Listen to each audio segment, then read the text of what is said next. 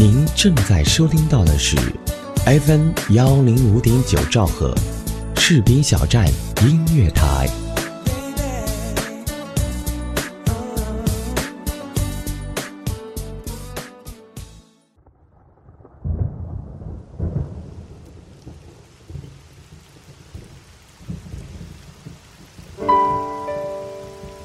我用声音记录我的所见、所闻、所想、所悟，心灵之约，见证我的成长。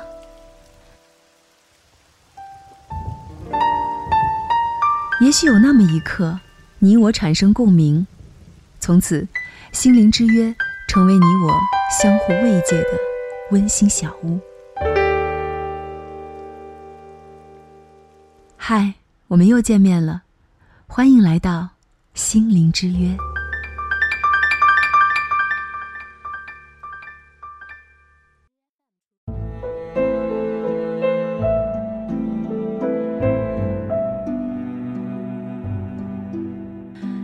嗨，大家好，我是思玉。您现在听到的声音来自 FM 幺零五点九士兵小站音乐台。二零一七年，我和心灵之约依然与你相约。我居住在一所学校的家属楼里，虽然是租住的房子，但是房东很照顾，又住了很多年，对这里我还是很有感情的。这是一所大学，有六十年的历史，校园的每一幢房子、每一棵树，都见证着学校的岁月沧桑。四年前，政府统一规划大学城，这所学校搬到了新的校区。但是老师们还在原来的院子里，就这样，原本生机勃勃的校园因为学生的离去而渐渐荒凉。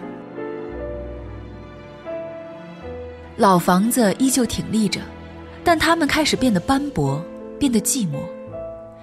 一棵棵粗壮的大树依然茁壮的成长，但它们的周围因为无人修剪而杂草丛生。因为我喜欢拍照，所以常常都会在学校里留下很多影像。不得不承认，拥有历史积淀的校园总是最上镜的，即使它已经变得荒凉，依然能够在镜头中展现出它那深厚的岁月积淀。所以这里是出片最多的地方。去年，老校区被房地产商买了。北院去年就已经开始动工，我所住的南院只是把原有的学生宿舍打扫出来，让施工的工人住，其他还没有太大变化。眼看着春暖花开了，学校里一棵棵老树又准备着要伸展它们的枝叶，可是今年他们面临了灭顶之灾。其实这是学校的老问题了，由于当时规划不太合理。一排排参天大树正好矗立在家属楼的南侧，而且距离很近。这么多年，家属院的老师们虽然享受着城市里算是相当不错的生态环境，但温暖的阳光也被这参天大树阻隔了起来。炎热时节倒算是清凉，但饱受潮湿的苦恼。冬天也还好，北方寒冷的天气让一棵棵大树变成了光秃秃的树干，不会影响采光。可是春秋季节就难熬了，本来就没有暖气，采光又被浓密的树荫遮着，家里又阴又冷，老师们年年反映，问题却迟迟得不到解决。就在前两天，施工队开进了原本安静的家属区，在大吊车和工人们的协作之下，家属院里的两排大树从近二十米高变成了两米多高。几十年的风吹雨打，这些大树生了许多枝丫，可就在这短短的几天，它们集体变成了一个个高木桩。它们并没有死，余下的部分还会继续分枝，然后长出茂密的树叶，只是它们可能再也成不了参天大树了。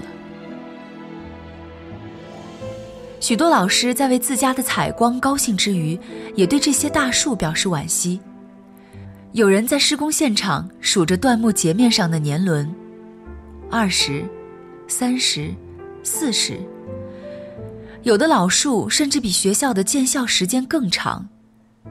可是它们因为影响到了人们的生活质量，被截成了一段一段，然后装上卡车运走了。就在刚才，有几个学生模样的人站在院子里讨论着。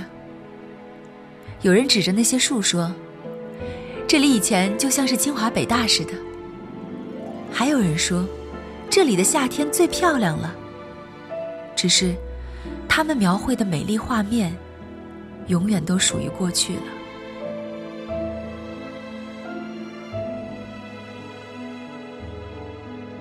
施工第二天的时候，我下楼拍了树的年轮。说实话，从小生活在城市里，没有什么机会能够见到砍树的画面。我算是第一次近距离的观察着一棵大树轰然倒下的场景，也是第一次触摸着那带着水分的木桩断面。更是第一次用手指着木桩上的年轮，一圈一圈的数过去。刚好，这棵树和我有着同样的年纪。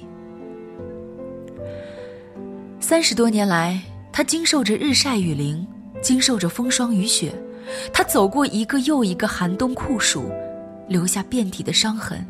可是它仍然在逐渐变粗壮、变茂密。它生出越来越多的枝杈，想要触摸到更高更远的天空。但有时候，可能就是因为站错了位置，你所有的努力都将付之东流。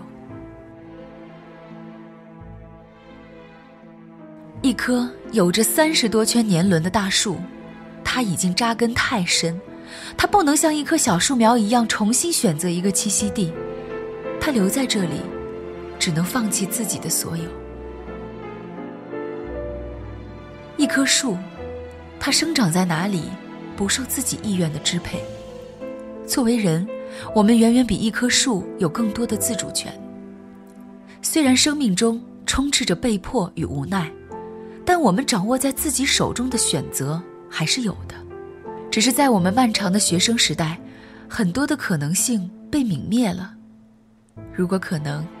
还是请保留吧。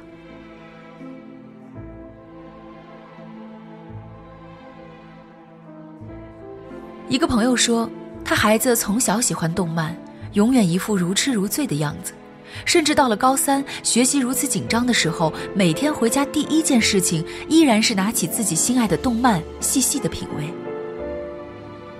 后来，他的孩子真的读了动漫专业，现在在动漫产业最发达的日本留学。他说：“现在看起来还是挺欣慰的，孩子的发展毕竟是可圈可点的。但在孩子成长的过程中，他的日子就是一个可怕的回忆，天天被叫家长，天天与不务正业的孩子较真生气。我想，对于孩子来说，那些年读书的日子，也是与老师、家长斗智斗勇的战斗岁月吧。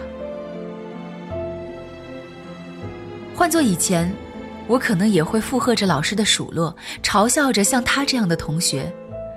当自己真正面对社会，突然发现这样的人是真正值得羡慕的，因为他们从小就找到了自己真正热爱的、愿意为之付出一切的东西。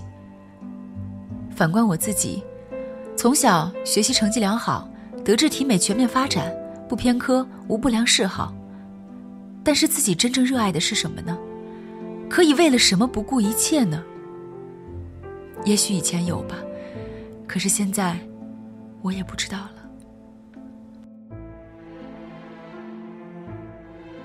有时候觉得自己就像是那些树，莫名其妙的站在了那里，每天勤勤恳恳、兢兢业业。当根越扎越深，自己已经无法移开脚步迈向新的天地。又或者说，这么多年过去了。自己依旧没有那个可以为之付出一切的动力和目标，因此，我们任人摆布，而只能隐忍。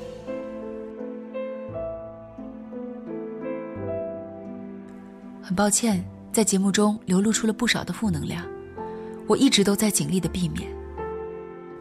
最近听赵雷唱那首《三十岁的女人》，我居然没有 hold 得住自己的泪点。其实也没关系。如果你也想哭，就跟着一起哭吧。